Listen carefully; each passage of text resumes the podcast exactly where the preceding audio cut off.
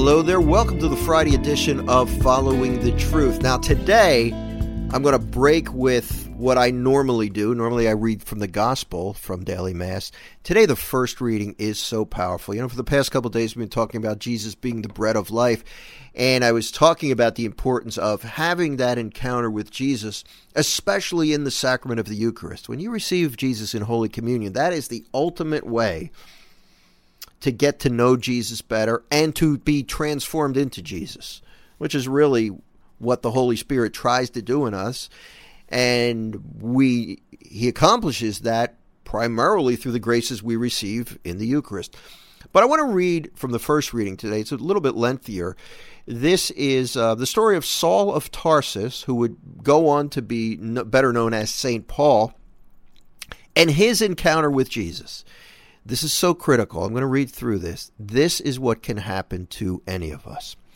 Acts of the Apostles, chapter 9, verses 1 through 20. Saul, still breathing murderous threats against the disciples of the Lord, went to the high priest and asked him for letters to the synagogues in Damascus, that if he should find any men or women who belong to the way, Christians, people who follow Jesus, he might bring them back to Jerusalem in chains. That's what Saul, better known as Paul, was all about. Okay, this is he was doing some nasty things in the name of God. You know, he's trying to do what he thinks is the right thing. But watch what happens. On his journey, as he was nearing Damascus, a light from the sky suddenly flashed around him. He fell to the ground and heard a voice saying to him, Saul, Saul, why are you persecuting me? He said, Who are you, sir? The reply came, I am Jesus, whom you are persecuting.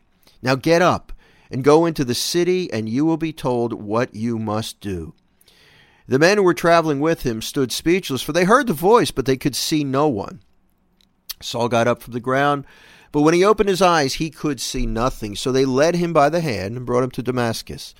For three days he was unable to see, and he neither ate nor drank. Now there was a disciple in Damascus named Ananias. And the Lord said to him in a vision, Ananias. He answered, Here I am, Lord.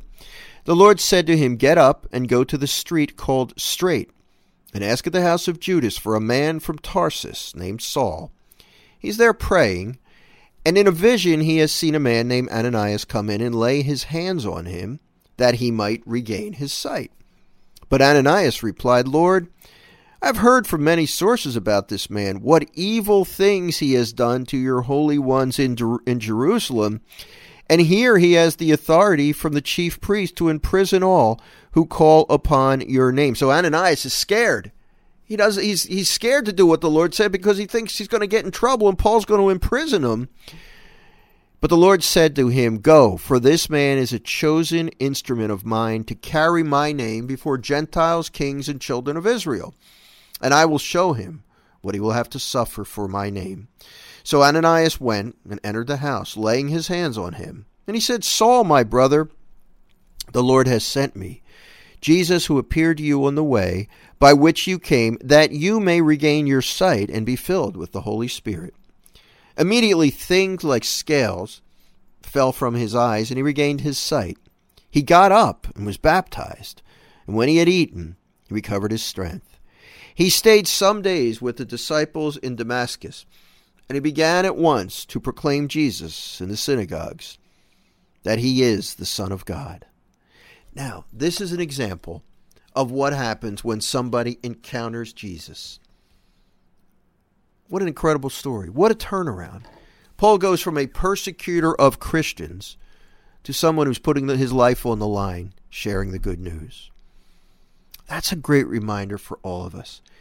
So if you want a powerful encounter with Jesus, I'm going to encourage you once again to not only pray, to read scripture, but to try to receive him in the Eucharist as often as you can. The more you do that, the more he's going to work in your life.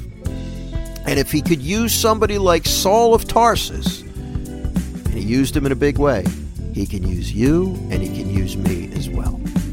Hey, listen, have a great weekend. I look forward to joining you next week for another week of Following the Truth. Bye bye.